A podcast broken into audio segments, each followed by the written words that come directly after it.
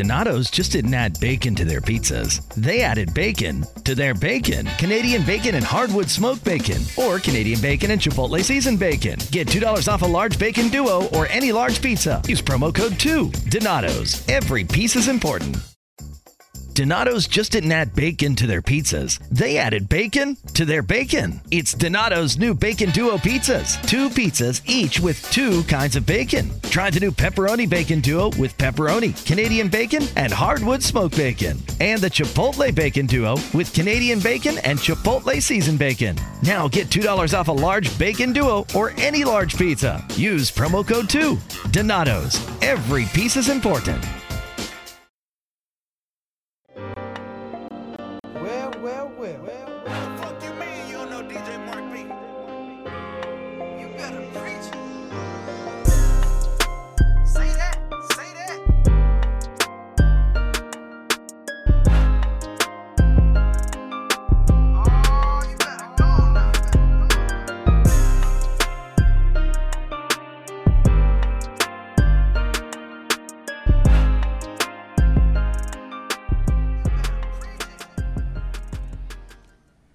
Welcome to Preach Care, Preach with Rashad. We are the prophets.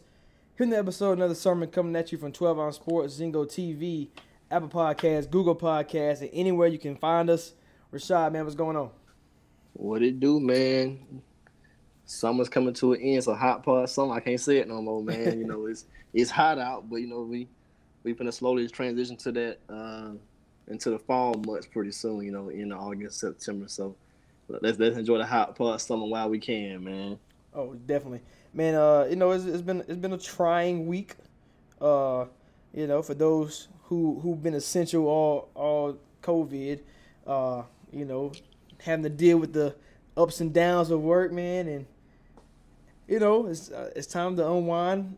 I finally get to come home and watch some sports before the next day of work, I thought that was pretty cool. So, you know, getting to watch the games. It was like 5-6 games on the day. It just make you know, going to work and coming back home even that more fun. You're going watching the games at work, the midday games. Hey, everything on East Coast time right now. I mean, this is a rare year, man, where you know they starting games at 1:30, 2:00, so you can be on your lunch break, or you know you can just be sitting in your car, you know, just chilling, riding somewhere if you got. You know, you a streaming service or something like that. You can be watching the game or at least listening to it while you're doing your thing at work or something like that. Yeah, hell yeah. So, you know, the 2 teams already clinched in the bubble. And, you know, just got watching the Bucks come back from behind against the Miami Heat. You know, obviously these 2 teams have been the best 2 teams record-wise whole season. You know, just as far as, like, you know, catching teams on good nights, Giannis MVP is the reason why LeBron Davis up there for MVP.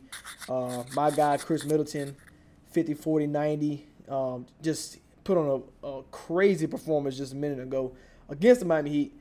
I want to ask you, though, like, when you are so good, like, record-wise and so far ahead of the pack and, you know, only 8 games, and if you got a 6-game lead, it wasn't that many games you had to play to clinch. Well, how do you feel about these teams, like, you know, the Bucks laid down against the Nets, even though the Lakers lost to the Raptors, who they clinched the next day, then they got the Rockets on tonight, and who knows, I don't think LeBron's not playing, so it's kind of like, you know, another way of sitting down, resting, whatever.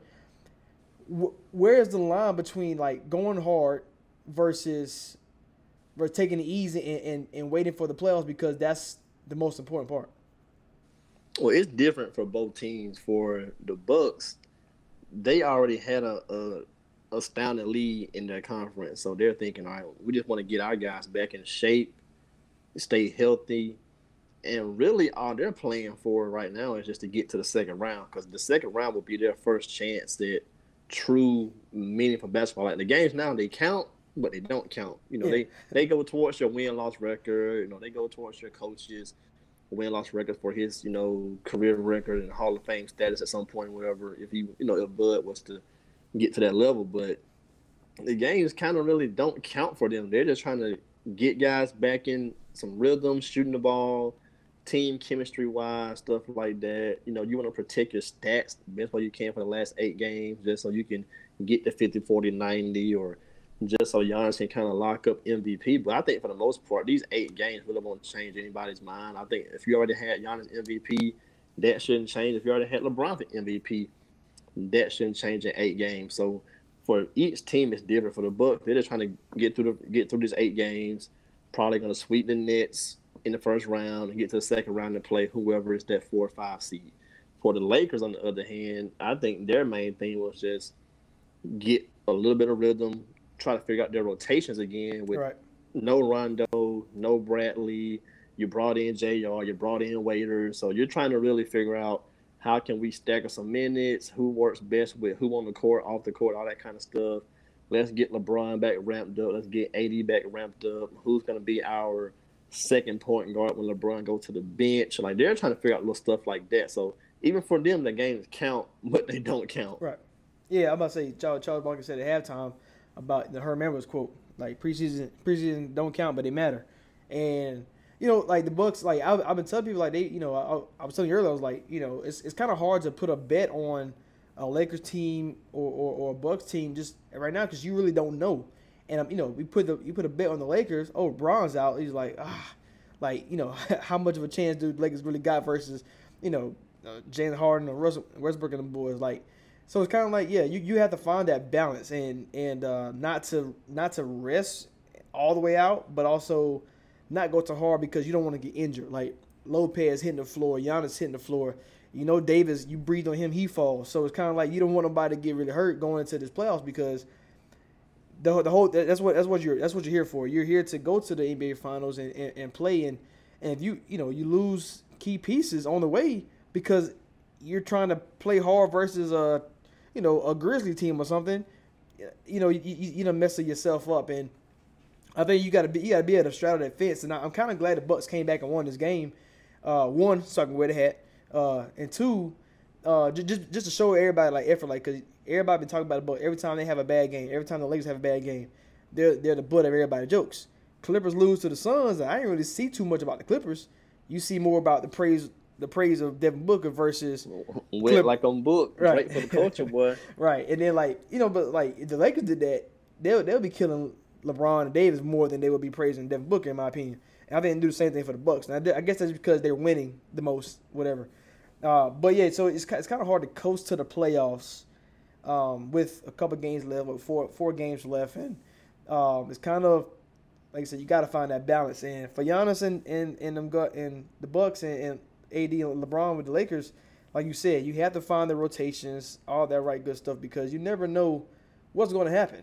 And you see the Heat. No Jimmy, no Dragic. How are they going to find rotation? You got to be able to, as a coach, you got to be able to be ready for that. And I think Bud and I think Vogel, they are more than capable of doing so.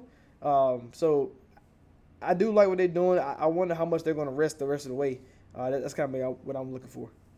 I mean, honestly, I know we're kind of focusing on the Lakers and the Bucks, but even beyond those two teams, I think there's probably at least another 4 or 5, maybe even 6 teams that are kind of just in the mode of these games matter, but they don't matter. Like, another example is the Clippers.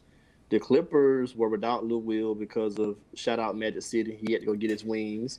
So, you know, we got him. Shout-out Magic. Sending prayers to Montrezl Harrell with his family stuff, so he's not back with the team yet.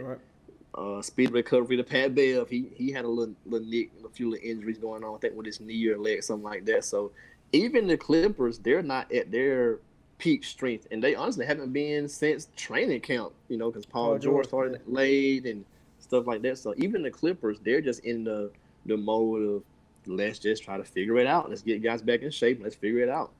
I would also say even Denver's trying to just let's figure it out. I love Michael Porter Jr., but he's come on the last 2 or 3 games. You got that elite phenom in Bol who's finally coming into his own. They've dealt with Gary Harris injured off and on this year, stuff like that. So even the Nuggets, they're trying to just let's just get through it. Are we gonna be 2 seed, 3 seed? Because I mean, they could dip down, but for the most part, you know, if you go 4-4, I mean, yeah, you're gonna be a 2 or 3 seed. I hope they don't go 0-4 the rest of the way. Yeah, you know, so Yeah, teams like Clippers, Nuggets, even on the East, you know, Raptors and Celtics, they were kind of close for us. Like, you know, I value it, but everybody doesn't, you know, like the divisional standings, all that kind of stuff. So like, they were just kind of playing for 2-3 seeding, but for the most part, their teams are generally healthy. Yeah. And they're just kind of like, let's just win some games, get back in shape, and lock up our spot. So, you know, I think it's a few other teams that were kind of in the mode, let's just get through these 8 games the best way we can, because you got Kimba nursing injury and stuff like that. So just kind of work your way back in. Let's get through it, and let's hope nobody gets any soft tissue injuries so we can go into the actual playoff series and start trying to, you know, pursue a championship. Yeah, I think that you mentioned about the 2 and 3 seed. I think that does matter, just because not even for them, because they gonna play each other second round, but it's like who you getting in the 6th spot. In the East, you have a good solid 6 teams, and you know the Magic they're okay. You know what I'm saying? They have they got pieces. Right. Yeah, they got pieces, but then they're not together. So it's kind of like, okay, if you get the 2 seed, you're pretty much going to win the series, and even so as the 3. But it's like the way it's looking, Sixers may be the 6 seed, and you know that just you got to play Embiid. He might be the best player on the court. You know what I'm saying? Like at any given moment, Ben Simmons injury, but you know if he comes back or not, you know you got a problem. But you know Tobias and that could be a huge turning point for the Sixers, because if Ben goes out, you lose a great defender, you lose a great shot creator for your other players. And then now you got to figure out that's going to alter your entire rotation of who's going to be your main point guard, your backup point guard. You got to distribute those minutes some kind of way, man. So I know Embiid and Steak and Shake had that thing on the court, but then the next game, you know, they were patting each other on the back. You know, it kind of comes with the territory of playing ball. You know, you get caught up in the heat of the moment, but I know Embiid trusts Steak and Shake, and you know, if Ben does decide to get his knee scoped or does something to in his season, that'll be, you know, something Brett Brown has to figure out, because since he's been the coach, he's been under fire for rotations and all kind of stuff, like not being creative with the lineup, not getting Embiid more space, not getting Ben more space, not putting Tobias in the best position at the time, not putting Jimmy or JJ Redick in the best spots at times. So Brett Brown, he's gonna probably have his seat flamed up on the hot seat. That clock ticking. Stuff like this can make or break your coaching tenure. Let's move on to the teams that were like the most impressive and the least impressive so far through these 4 games. What you got for a team? Most impressive.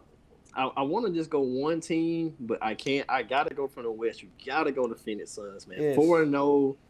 And like just this is – the main thing is this is why the NBA did 22 teams and not just the top 16 or the top 20, because now you have Devin Booker, who he's not a superstar in the league, but he's a very phenomenal player, and he's trending towards superstardom. I can't call him a superstar because he hasn't made the playoffs yet, but he has a superstar skill set, and at 23 years old, he's already entered rare air in a lot of scoring categories. But for the Phoenix Suns to be 4-0, that wouldn't happen under normal circumstances. You know, you would just have a phenomenal player sitting at home, probably getting ready to demand a trade or like, hey, what are we doing here? Exactly. So, but now, you know, he's on basically a world stage, because all eyes are on basketball. So now a lot of people who aren't familiar with D-Book, they're getting familiar with him. They saw his clutch shot. So he's trending on social media, all this kind of stuff. So you got to go Phoenix Suns in the West, and on the East, you probably got to, I think personally, you got to go Toronto Raptors, just because of they're still impressive. They've had VanVleet come out and go crazy. You got Kyle Lowry come out and go crazy. And one of my concerns with that team is I don't think they have enough guys who can, in the crunch time, go get you a bucket. But they've been proving me wrong by having these guys step up in these key moments, because you can always double Siakam and then he got to kick it out. And, you know, at times Kyle Lowry's going to look iffy or stuff like that, but VanVleet, I think he's in a contract year. He's stepping up big, and Kyle Lowry, he's potentially, I think he's on an upcoming contract year, so he's stepping up. These guys trying to get another bag out here. I would say, yeah, I'm right there with you with those two teams as well. You're talking about a team that the Suns started off really well, but then like Ayton went down for 30-game suspension, and you know the rise of Oubre and all that stuff. And I'm sad he's not out there. Exactly, and that's the crazy part. Like they haven't really been fully healthy, and they're still winning games. And I think I think if they had Oubre, I definitely would trust them a lot more in these last few stretches of games. And I'm rather with you, Toronto. When we were talking about it, I was like, man, I feel like they got enough, because even Ibaka can, he'll have those games where he's not missing shots. He's just 17, right? 18 points. And OG is looking like you talking about versus the Lakers, like he was the primary defender on LeBron, and then you got him scoring 20 points. Like these are the type of things that you need, and for a team who lost their superstar last year, it seemed like everybody took a step up outside of Marc Gasol, who battling injury and stuff. Yeah, but he just steady. But he's a veteran, and when it comes to playoff series, he's gonna be a factor.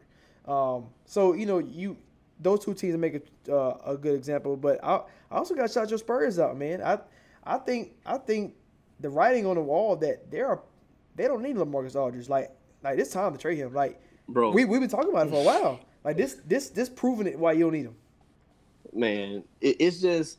I love LaMarcus Aldridge, and we had a good debate about him back when we did, our own Hall of Fame, why he would not be in stuff like that. Right.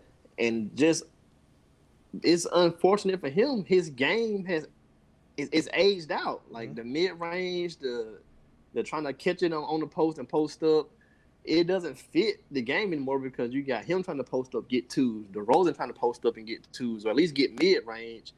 And then something else, people kill this guy on social media a lot, man. They kill him a lot, and I hate to pile on. But the Spurs being without Aldridge and Brian Ford, it's like the team is just kind of opened up.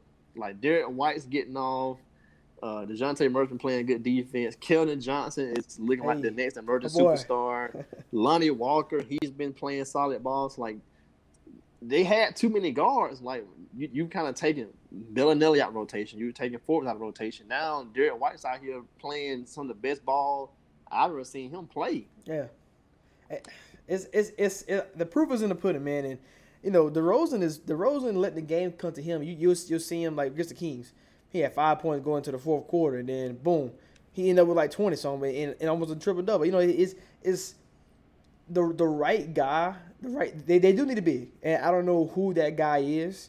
Like, bro, I'm still standing on the table of send LaMarcus Aldridge to the Pacers to go be with his old coach, Nate McMillan, and just take back Myles Turner. You need defense and a big that can space the floor. Turner can give you some block shots, hit mid-range, and hit three. You need a floor spacing big. Outside of going to try to get Ibaka or Marc Gasol or something like that, it really ain't too many guys you can get like that that's going to be attainable anyway. Right, I'm about to say the only one that probably, I mean, you don't know. Maybe Vucevic might be on the table. That's another guy who can stretch the floor, not the defense to Myles Turner, but a guy who can get you a 20 and 10 night. That'll be But you're right. I think Turner will be a good piece just because he can move. He runs down the floor too. So the Spurs is showing a lot of signs, and you never know. They might get that 9 seed, 8 seed, and be right there in the play-in game. I like the Spurs as well. And one more team that's very impressive, everybody know it, it's the Portland Trail Blazers. Just the fact that when they're healthy, it's a problem. And, what we've been saying the whole time, they need front court scoring. We've been saying Melo to Blazers for at least 2-3 years, and it finally happened, bro. I got a tweet, man. I got a tweet from 2019. The Blazers are Melo away from winning the West, and the Nuggets are Michael Porter Jr. away from winning the West. So I can't wait till they play in the game tonight. That's gonna be a good one. Yeah, I've been saying a Kevin Love or a Melo. You get them guys. You need somebody that's bigger than 6'4", getting a bucket. Like I love CJ, I love Dame, of course, but you gonna need somebody who can slow the game down and go get a mid range bucket or throw it down to and go score. So I think that's very unique. And then Nurkic, I've already put him in my top five. No, you ain't with it, but top 10. But right now he's averaging like 22 and 14. Like 3 blocks, passing the ball as well, and this guy has won me money as well. So that's a little extra on the side of it. But I feel like this team is just complete. And when you have like a Gary Trent off the bench who can knock down shots, the fact that you have a Whiteside coming off the bench, whether like Whiteside's a starter, you're like, oh come on. But as a bench player, as a role player, I mean that's what you want. And you see him versus the Rockets. Obviously they're not that big, but you see him be a factor. So.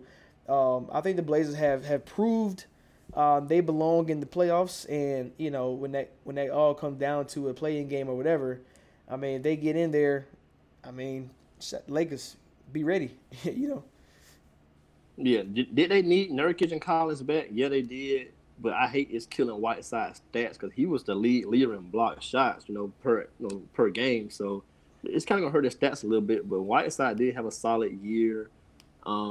As far as like how they would match up with Lakers if they got the spot, it's gonna hurt them to not have Ariza. That's a big body throw at Bron. They're not gonna have Rodney Hood, another solid body throw at Bron. So that's gonna kind of hurt them because I don't want to see Melo chasing Bron around, and I don't want to see Trent Jr. or Simons chasing Bron around, So they're going to have to figure out how they're going to slow Bron down. So he could average 30 points, a 30, 10, and 8 in the first round if you play them. I think the Blazers, like you said, those two guys are very important, but I think the Blazers match up well because to beat the Lakers, you need good guard play. Nobody can stop them. Guard play. Avery Bradley. Right. And you need size. And you need size. You gotta have good guard play inside. That's why the Jazz don't have Bogdanovich. That kind of hurt them, but having Mitchell and Gobert, guys like that. So those are teams that can really mess with the Lakers. And like you said, LeBron probably gonna have to go crazy. But on that point, can he be that lead man, like facilitating? Because he's right now so far through the bubble, that's what he's been doing. You haven't seen that 40-point LeBron. And you never know. Maybe it comes out before the playoffs actually start. But you're right. You need that from him to do that. But against the Blazers. But those four teams, man, Raptors, Suns, Spurs, and Blazers. Like I'm so impressed with them. And if the Suns can do anything to help Devin Booker, you're not going to lose one of the best players in the league. So hopefully they can do something to, maybe this bubble can be beneficial for him. And you see like okay. Aiton's solid, and you got Rubio and all these guys, and maybe Cam Johnson might turn into something. Like you just got to hope, and Devin Booker, that's what you're probably looking at before he be like, trade me out of here. Yeah, I want to shout Pacers out too, man. They were playing pretty good ball. T.J. Warren, he kind of had his first game below 30. I think he only had like 16 today. Yeah. Still had a double double. I think 16 and 11. So he's still playing solid ball. It's just, I mean. The dude been shooting the lights out for 3 straight games. At some point, you will cool off. I mean, even KD, Steph Curry, Kobe, Eric, even the greats have an 18, 16-point game here and there. So, but the Pacers, they've been playing pretty good ball considering all they've dealt with Oladipo, Sabonis, all those guys. So, man, shout out T.J. Warren. I know you were saying you want to see a one-on-one last time we were here, man. So, shout out T.J. Warren. He's still T.J. Buckets, man. A couple teams that's been unimpressive. Team I had to go with the Mavs as a whole, and that's just because, like, I think it's more because it's on a stage now that we can't play defense. Like I think that's what it is. At some point you're gonna have to strap somebody up. But you think you look at the team. I mean, who you got? I mean, Porzingis, yes, because he's long. You got Luka. You got Curry. You got Tim Hardaway. None of that screams out to me defense. And, if you want to contend in the West, yeah, you can have all these shootout games. And you have the capabilities of going to shootouts with people. Trey Burke off the bench. Like, you got the firepower to do so. But it's like, is that going to win out? Or can you go far enough in the playoffs with that, philosophy? And I'm not sure they can. So they're definitely going to be matchup dependent come playoff time. Like, they're going to have to hope that they can draw like Rockets, a Rockets matchup, or maybe even Denver like in a 2-7-3-6. Like I doubt they can get to 4 or 5. So they're going to need to try to draw Rockets or Nuggets, something like that. Because if they get Clippers, I mean they're going to be out of here because the wing defenders over there going to be locking Luke up. Well, not lock, you can't lock up. You can't lock him up. Yeah, I was saying you can't lock Luke up. Yeah, you can lock up Superstar, but he won't be as effective as he normally would be. Right. I'm about to say because a team like the Clippers who pride themselves on defense, like the whole team, like everybody prides themselves on defense, it's going to be hard. But I mean, like you said, like you're going to have to find that matchup. But yeah, that's been unimpressive to me. And obviously the Grizzlies, and it's to me. I think COVID reason why they're down. Like before the break, I know I was like, the Grizzlies they probably not gonna fall off just because they've been playing too good and it's kind of hard to stop them. And like, but now they had the break and everybody's getting readjusted. It's like the young guys just couldn't do it, and they're losing close games to the Spurs, losing. Close games to the Jazz. So you're losing a lot of these close games and you're not finishing. I mean, now you're about to go 0-8 because I really don't see no wins the rest of the way because we already talked about how hard the schedule was, and now no Jaren Jackson, who all he want to do is shoot anyway.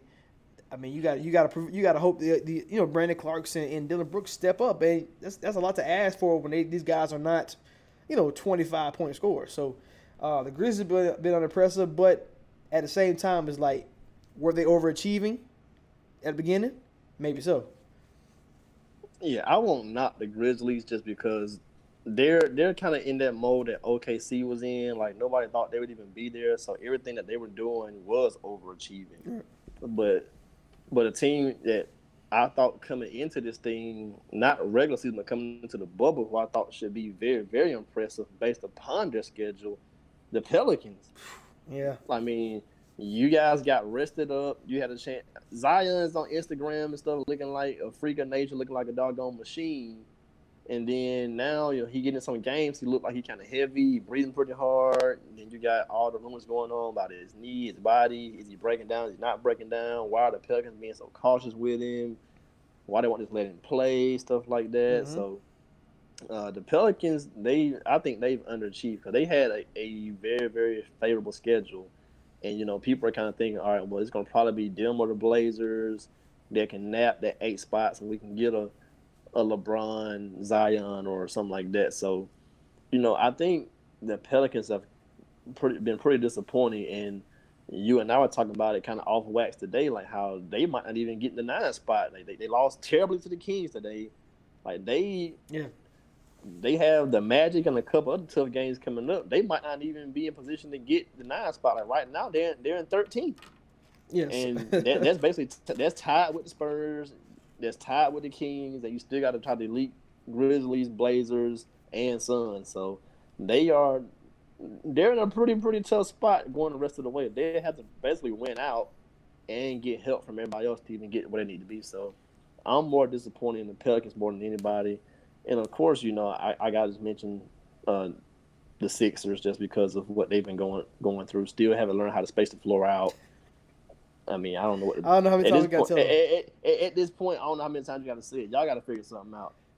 I don't want to see guys get injured, but maybe this Ben Simmons thing can be a blessing in disguise for them. Yeah, I mean, it's just so hard. I do like the Sixers one because you're right. You can't let T.J. Warren get 53. Nobody's saying T.J. Warren can't put the ball in the basket because that's all he done his whole career, in high school, college. But 53, like.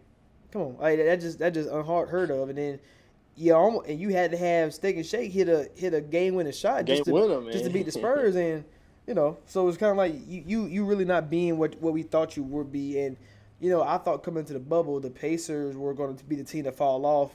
Sabonis getting hurt, Depot don't know if he's going to play or not, and then Brogdon at the time wasn't there, so it's kind of like you thought they were gonna be the one to take a step back. Yeah, no Jeremy Lamb. So. Right, no Jeremy Lamb, and then the Sixers are. So we all thought the 6th seed gonna be the Pacers, and that way the East, the 4 or 5 are gonna be the great series, while 2 and 3 get out unscathed and 1 get out unscathed, but that's not how it's gonna play out. Now you're gonna have really all tough matchups except the 1 and 2 seed. So like even the 6 and 3 gonna be something crazy because. The Sixers probably won't go away, but I don't think I think there's gonna be another year of underachieving, and this I mean I think a lot of teams get that pass for COVID, like you can have the pass. Okay, well it's because of that. That's what let's wait till next year. But I don't think Sixers are one of those teams. I think this is the time they break up, and you have to go. Brett Brown. Trade Embiid or some you got to do something because this you're like the Heat passed you, Boston not passed you, Toronto not going nowhere, Milwaukee as long as y'all was there he's not going nowhere, so you're always going to be at least 56th best, and Pacers got a better team than you. You just got a better player, bigger names, right? Stars, exactly. Yeah. So you got more stars. That's the reason why you up there. So you're 6 really anyway. So. Sixers, man, I don't know, man. You're right. Man. I don't know how many times you got to tell guys to be space floor out, but they just don't want to do it.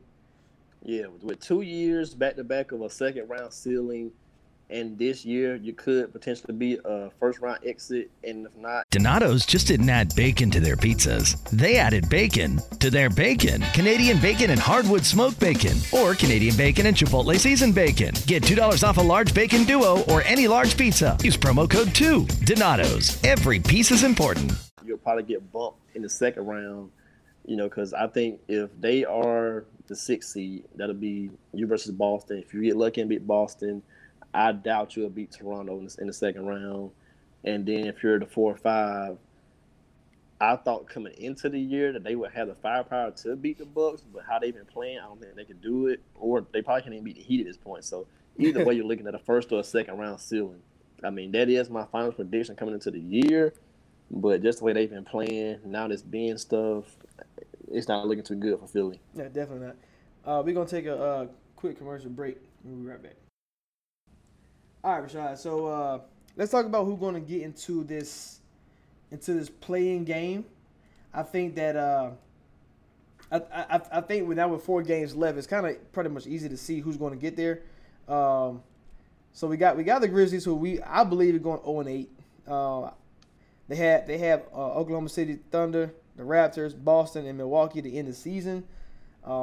Yeah, they're done. They're finished. Yeah, but we can go and stick a fork in them, toss them. And the crazy part is they're already at 32 wins. Like, if they probably just got one, they'd be good. Probably good. Like, yeah. that's the crazy part. But I mean, maybe the Bucks don't play nobody the last game of the season. But by then it might be too late. You know, so the Grizzlies, we can go put them out. We can go take them out. So right now the standings is Grizzlies at 8. Portland 9, Phoenix Suns as number 10, Spurs 11, Kings 12, and Pelicans are 13. The furthest team back are the Pelicans and the Kings, and they're 2.5 back from the Grizzlies right now with 4 games remaining. Portland 1 game back, Phoenix 2 games back, and so the Spurs is 2 games back as well. All right, so what do you think is going to happen? If I had to make a prediction, I'm saying the play-in game is going to be Portland Suns. And honestly, that means the Suns are going to beat pretty good teams because they have Miami next, OKC, Philly, and Dallas. And we talk about Dallas defense, so I think Phoenix, pose a good threat there. Philly being banged up and stuff, they pose a good threat there. OKC, you never know what you're really going to get. I think the OKC team is built really great as far as guard play, big man. You got wing shooting. Man, they only have Schroeder right now. Yeah, that's kind of bad. But this Dort guys, he's not too bad. And they also got Miami, which that probably might be a little bit too much for him. But you never know. We thought the Clippers were too much for the Suns, so I think the Suns and the Blazers had the hardest schedules left. But yet I had the most confidence in them, and that's probably just because of what the bubble has shown me so far. Portland got Nuggets tonight, Clippers, Sixers. Mavericks and the Nets. So that's another hard schedule except the last game of the season. So where do you stand as far as who you think will get that playing game? I think the Blazers are kind of a lock. Just their talent is too much to deny. I mean, right. Even with their schedule, I think they have the talent to beat some teams. And, of course, like you said, with guys, not playing or just different situations, stuff going on. So I definitely think just the Blazers' talent will get them in the 8 or the 9 spot. And my fandom wants me to cheer for the Spurs to get there. I can see it happening because they are playing some pretty good ball right now. They haven't really lost any bad games. They were pretty close with Denver. They could have took out Philly if it wasn't for the last second shot. But I did something about that Pelican schedule, man. I just think they can kind of run off a few and get there. It just it's just something about that. I would never say it's rigged, but it's just something about how their last 4 games are set up where I can just see the Pelicans just getting those wins and getting in there. I think they're gonna play the Grizzlies a couple of times, so either the Grizzlies gonna get one and they're gonna be in there, or the Pelicans can kind of run the table. You got the Magic missing Jonathan Isaac, still talented team and missing Jonathan Isaac. If you're playing the Grizzlies, they're missing some key guys and haven't really found their rhythm yet, and you basically have all the advantages with Ingram, Zion, and you got better shooting with JJ, great wing defender and 20-point guy in Drew. So I think it'll wind up being Blazers, Pelicans. The Pelicans, rest of their season, they got the Wizards. So, yeah, easy win. They had the Spurs, the Kings, who are in the same boat as them, and then they finished off with the Orlando Magic, who, if I would say at they should be at least 2-2. Now, what does that get you in? You know, I don't know. But yeah, I'm with you on the Spurs though, because the Spurs got Utah, who's tough matchup, but they play similar. But is it really Utah when Gobert's already out, Conley's out, Mitchell's out? And I want to say somebody else is out too. So they're sitting like four starters. So Spurs should take care of that. The Spurs should take care of that. So that'd be a win for the Spurs. Then you got the Pelicans versus Spurs matchup. Now, that could be a decided factor. But Pelicans, like you said, the way it's set up is for the Pelicans just because you beat Wizards because they have nothing. I mean, my boy Hachimura out there hooping though, and Troy Brown. But you beat the Wizards. You hold all the cards if you beat Spurs and the Kings. Like, you beat both of them, you knock them out. Like, you take them out of the way. And then you finish off with the Magic. So it is a path for you to go 4-0. You have the talent to go 4-0 because when you play the Spurs, I mean, you basically got two elimination games. Like, if you right. win both of them, they're out. But if you lose one, you kind of give, a little free play to have your fate decided by somebody else's game. Right. So and the Kings got Houston and the Lakers. So Lakers probably won't be playing for nothing. But the Kings get the Rockets. Like, the Rockets are still playing for seeding. So you can. I mean, I'm not saying you can just chalk up a win because anything can happen. But it's like, as far as, the favorite and underdog, they're going to be heavy underdogs in that game. And, Fox and Bogdanovich and the rest of them guys can they went crazy today. Right. So they might do it again. So Kings, they do have the Nets. So that's a good part of their schedule, having the Nets. And they get the Pelicans as well. So I think all these teams can beat each other, run around. But, like, Phoenix, yeah, their schedule is pretty tough. But they don't hold no card. Like, they don't play anybody that's one of those teams. Neither does Portland. So I can see what you mean by the Spurs. Because Spurs, I mean, Utah twice, the Rockets and the Pelicans. If you beat Utah both times, which you should tomorrow, and then you play the Pelicans, you right there. And I don't know, man. It's going to be an interesting battle. But I just want D Booker to like play the Blazers. See, the crazy thing is, a lot of these teams need to win 3 games and hope the Grizzlies lose out. And then even still at that point, how is the win percentage going to play a factor because teams have played different amount right. of games. So that's really going to be a underlying factor too. But I know just mathematically the Grizzlies have 32 wins and Spurs, Pelicans, Kings, and I think even the Suns, they're all tied at 29. So yeah. I can't remember if they played the same amount of games, but I just know that could be a factor in the win percentage part. So the Suns are down 2 games to the Grizzlies, and they play the exact amount of games. Blazers play the exact amount of games as the Grizzlies. The Pelicans and the Kings have played, I think one more game. So like you said, that's going to be that determining factor, percentage wise. But if it's Suns and Portland, you got to think. I mean, Memphis can beat somebody, but I mean, if it's going to be anybody, it's because the Bucks lay down in the final game for the playoffs. Or they surprised OKC. I don't think Boston or Toronto are in positions to, or even Thunder either, like to not play hard and to not get these wins because seeding is going to matter. And like you said before, if you're Dallas, you want to avoid the Clippers. OKC, you might want to avoid the Rockets or the Nuggets. I don't know whoever the matchup basis for. So it's going to be very interesting. I just want D-Book to play Dame and like have this kind of like battle.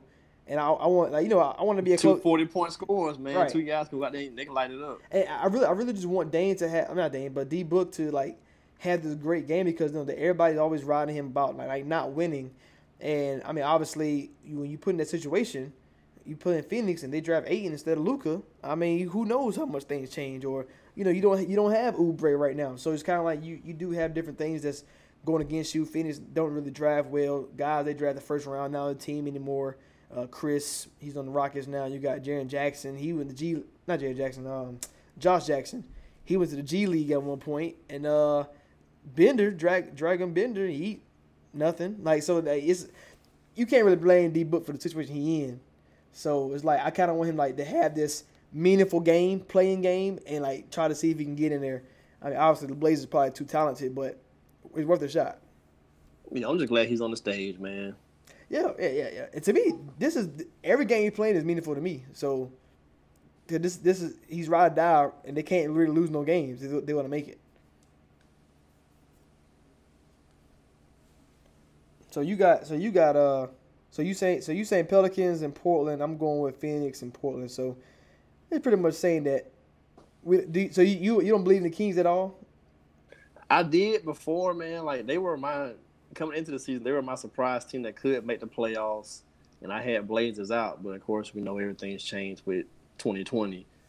But I just without some of their talented pieces, man, I'm a little skeptical about the Kings. I'm a huge fan of De'Aaron Fox. I love Bogdanovich.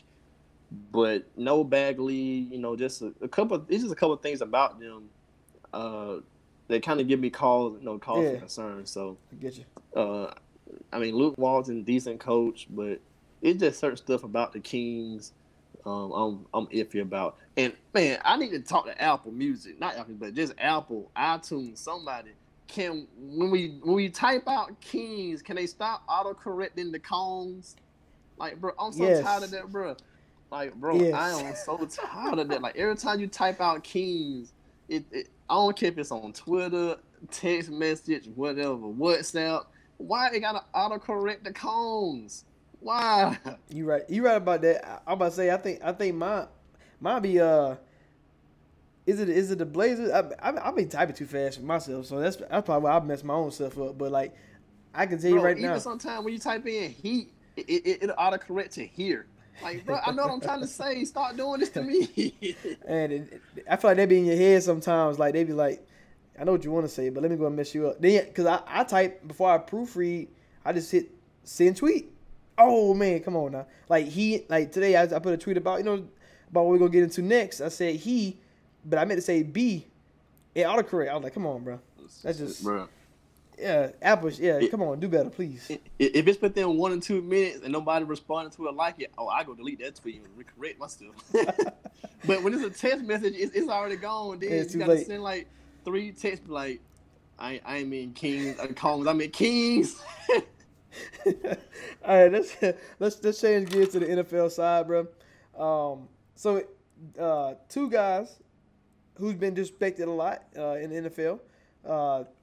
And I want to get our take on it. So Derek Carr came out and said that he's been disrespected. He's been one of the best. You know, he's been solid, a good completion percentage last year. Not too long ago, he was a top 5 candidate for MVP. To the Raiders, 12-4, and then you got Matthew Stafford, who, you know, he's been duct taping that franchise together since he's been there. A poorly ran franchise from Barry Sanders to all the way to Matthew Stafford. Man, just say forever. Forever, yeah. You got. He just said it that way. Yeah, Megatron said, I ain't come back. Like Barry said, I ain't come back. Like they just gave up on it because just how bad the franchise was. So, who do you think was the most disrespected? Who has been the most disrespected, Stafford or Derek Carr? Honestly, both of them, man. And you could also throw in guys like Kirk Cousins too. But I don't know, man. I think I'm a huge fan of Matt Stafford, but I'm gonna just lean Derek Carr for right now. Like these guys been in trade rumors, trade talks, all kind of stuff. You know, we know the Raiders haven't been similar to the Lions, but slightly better. They haven't been the most well-run organization over the last, probably 20 years. I mean, I know they made the Super Bowl in 2002 with Bill Callahan. Once Gruden had left, and they lost to the Bucks in a devastating performance. And then kind of after that, you know, Rich Gannon won MVP. You had Jerry Rice on the back end of his career. But for the most part, they were just drafting all these daggone wide receivers. They're drafting Jamarcus Russell. You're missing on every pick. Like, they were terrible for so long. And then you finally get you a decent year, 2016, Derek Carr's in the MVP race. But – and you draft Khalil Mack, and of course you trade him to get some assets. But I think I would just lean Derek Carr for this conversation, man, just because outside of his rookie year, he's probably been one of the most underrated guys in the league. You know, you take his rookie year out, the last 5 years, he's completing 65% of his passes. That's accurate. Mm-hmm. He doesn't really turn the ball over too much. He has like a 2-to-1, 2.5 touchdown to INT ratio. He's had 2 4,000-yard passing seasons. And then there were 2 other years where he barely missed 4,000 yards by just a little bit, you know. So, he's not the Patrick Mahomes, the Deshaun Watson, the Carson Wentz type of guy. But when you consider what he's had to work with, his career, what else do you want from the guy? And he's not going to be the guy that can carry the franchise, but right. If you put him in a decent situation, he can make something work. And I think Stafford's the same way. Stafford's been duct taping Detroit and getting them to 9-7 for I don't know how many years. And that's in a division with Aaron Rodgers, who for the better part of his career has been, if not the best quarterback, the second best quarterback, and at this point now top 5 quarterback. And then you got Minnesota, who's always going to be from 8-8 to 11-5 any given year. And the Bears, I don't care who the quarterback is. I don't care if it's Jay Cutler, Rex Grossman, who else. I don't care. Trubisky, I don't care. They're gonna put out an elite defense, and you gotta still go play them at their field in the freezing cold. Man, that's gonna always be a toss-up matchup. And they had Lovie Smith, who's the defensive coach. So, the Lions are. They're in a tough division, man. So what Stafford's been able to do for them has been impressive. Let me tell you how disrespected Derek Carr has been. These boys signed Marcus Mariota, and they're talking about QB battle. That's disrespectful. I don't know how disrespectful you can get. They're talking about some. You see shows, they be like, is Carr going to finish the season? Come on, that's disrespectful. That's when you know you're being disrespected. Yeah, unless you're trying to say they're gonna start tanking, that's the only way you pull Derek Carr. That's the only way you pull Derek Carr. If you're not gonna start tanking or trade him to somebody, that's the only way Mariota should play a game. And that's what I guess he means, because you shouldn't be hearing these talks about Mariota starting. No, we've seen this in Tennessee. What happens? But Mayock loved this guy coming out college, so. I guess whatever, but yeah, that is disrespectful. But yeah, I'm gonna leave more of the Stafford side because, like you said, Derek Carr is not going to be a guy to carry your franchise. He's not going to be Mahomes, Russ. We know this, and when you know what you got and how to build around it, yes, he's not going to demand $50 million like Mahomes getting, but a $25-30 million quarterback who can be a top 20, top 15 guy. You put the pieces around them like they have Josh Jacobs. You got Waller, drafted Ruggs, Tyrell Williams. You got pieces. You drafted Colton Miller, right tackle. You signed Trey Brown, left tackle. You got the pieces to to protect them. And the defense is slowly coming along. But you got Clelin Ferrell, Crosby, all these young guys, man. The Raiders are in a good position. So this is the year for Derek Carr to show, hey, I can still do this. But like you said, for the Stafford part though.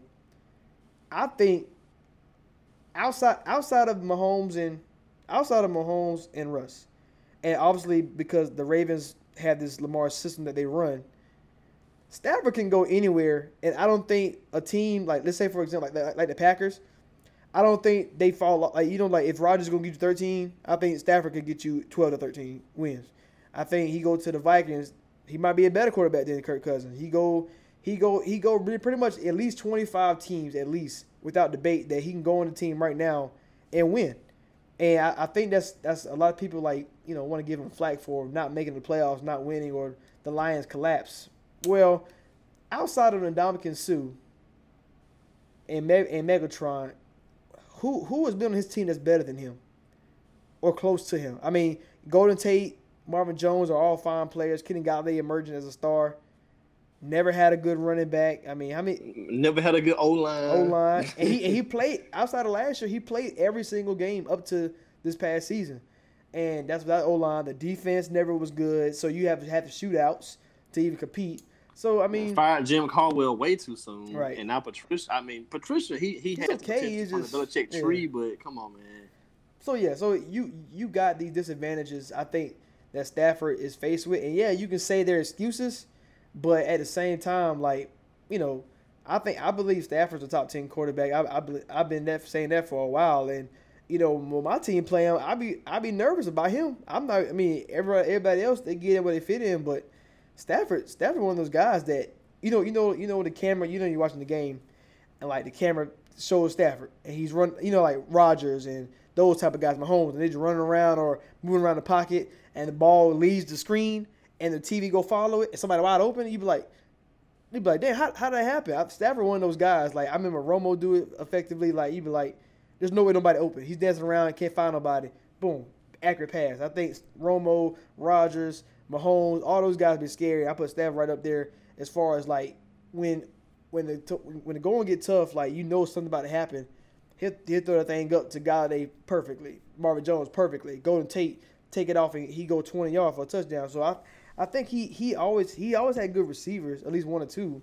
But the running game, the O-line, all that stuff matters in football, and he don't got it. But so Stafford's been disrespected because when you say you're top 10, people want to say, oh, he don't win. But I think it's pretty much similar like Devin Booker and all those guys like that in the NBA. Yeah, everybody's situation matters, man. Like, depending upon – I mean, this is a caveat, but depending upon how at this stage of their career you value Brady and Breeze, Stafford is a top 10 quarterback. I mean, all right, we're going to definitely say Mahomes is number one and Russ is number two. And then I think you have to say Aaron Rodgers is still top 5, top 10. You got to put Deshaun Watson up there. You got to put Wentz up there. So that's like five guys who you can say are better than Stafford. I'd say Matt Ryan also. But after that, and I guess we'll say Lamar, he's a reigning MVP. But after that, it's debatable because Brady's older, Breeze is older. Depending upon how you value Dak, you can throw him in there. But Stafford, even Kirk Cousins as well, like they could be top 10 quarterbacks. Yeah, and they're right there. So it's like. I feel for Derek Carr, I feel for Stafford, but, situations, like you said, it does matter. And the Raiders are putting something around, at least for the whoever the quarterback will be. Now, do they believe in Derek Carr for the long term? I don't know. But they signed Mariota's like a 2 or 3 year deal. So yeah, 2 year deal. So he's the backup. And if they either draft a T-Law or Justin Fields, they tank, whatever. But I don't think Derek Carr is a bad fit there. And, we'll see this season what he can do. I don't think the Lions don't have the roster to compete with the Packers and the Vikings, and they'd be right there with the Bears, and I think the Bears have a better roster than them. So it's like, and and the coaching don't really help the Lions either. It doesn't, right? So it's kind of like Stafford not going to be in a good situation again. So I'm really hoping and I'm really praying that the Lions cut him, because they couldn't do it this year because like a $30 million cap hit. But next year I think it drops to like in the teens. So, I mean, maybe the franchise may want to move forward to find the next guy. That's what I'm hoping, or Stafford want to leave because he gets to a situation where, all these jobs coming up next year, like what if Cam does work out in New England or whatever and he go pair with Josh McDaniels? You let him get into a stable franchise, like good luck. Yeah, Stafford, he's 32 right now, I think. So, and Derek Carr is under 30. He's like 28, 29. So, you got New England where that's a good head coach, offensive coordinator that can help both guys' career resurge, or how long does Brady last? How long does Breeze last? Where they can kind of go to New Orleans or Tampa Bay, something like that, man. Or if they can finally get out of their own way, you get Foles out of there and get Trubisky out of the Bears. Where they're putting chill. I don't want that. and then you gotta think about, man, Washington football team. That's a spot with Ron Rivera. So, you got some good spots that these guys should land in and potentially have some success, because outside of the Cowboys, I mean, I like the Eagles' potential, but the Cowboys kind of have like a set theme. But that's a tough division anyway. But Daniel Jones emerging, I think Washington football team is a QB away. Because I don't trust Haskins at all. Hey, and I want him to be great, but I don't trust Haskins at all. We'll see.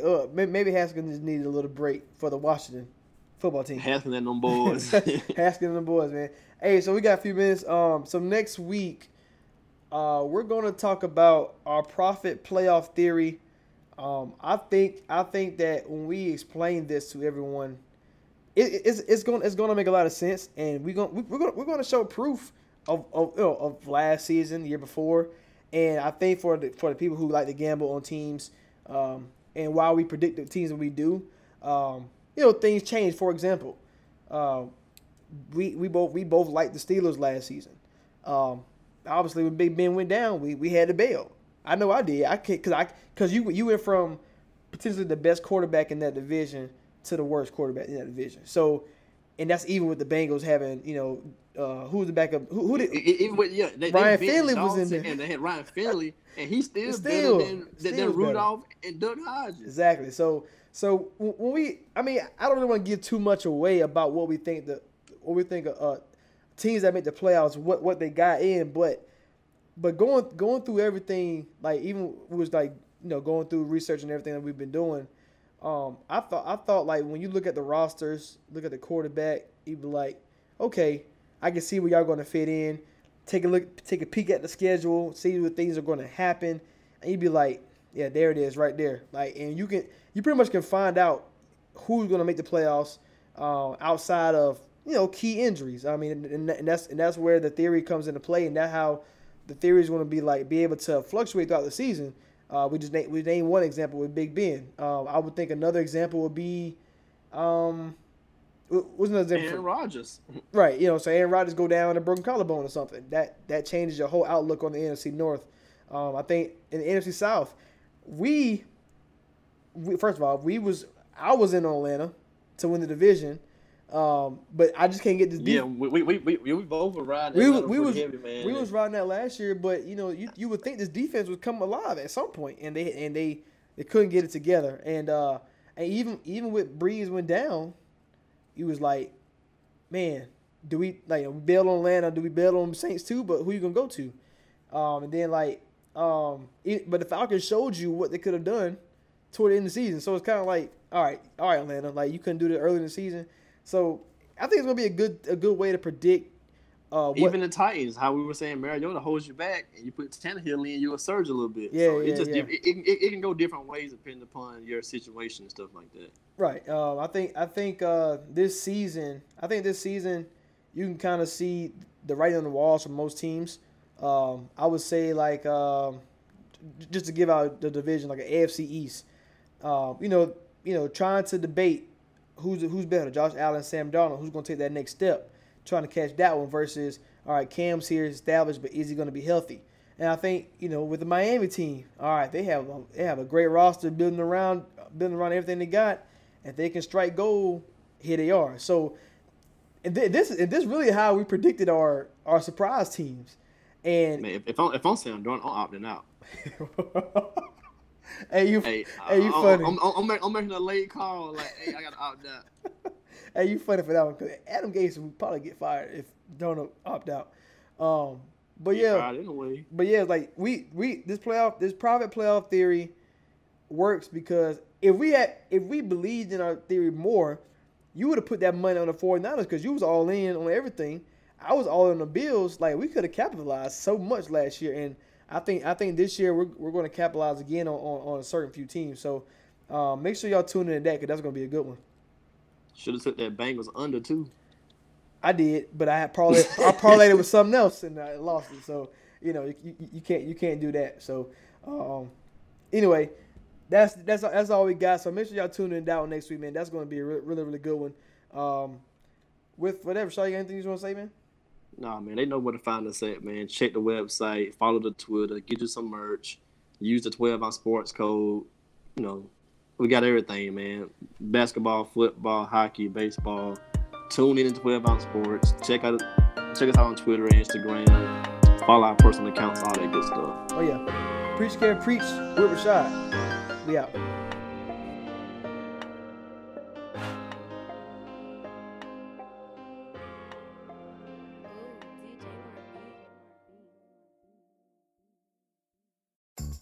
Donato's just didn't add bacon to their pizzas. They added bacon to their bacon. It's Donato's new Bacon Duo pizzas. 2 pizzas, each with 2 kinds of bacon. Try the new Pepperoni Bacon Duo with pepperoni, Canadian bacon, and hardwood smoked bacon. And the Chipotle Bacon Duo with Canadian bacon and Chipotle seasoned bacon. Now get $2 off a large Bacon Duo or any large pizza. Use promo code 2.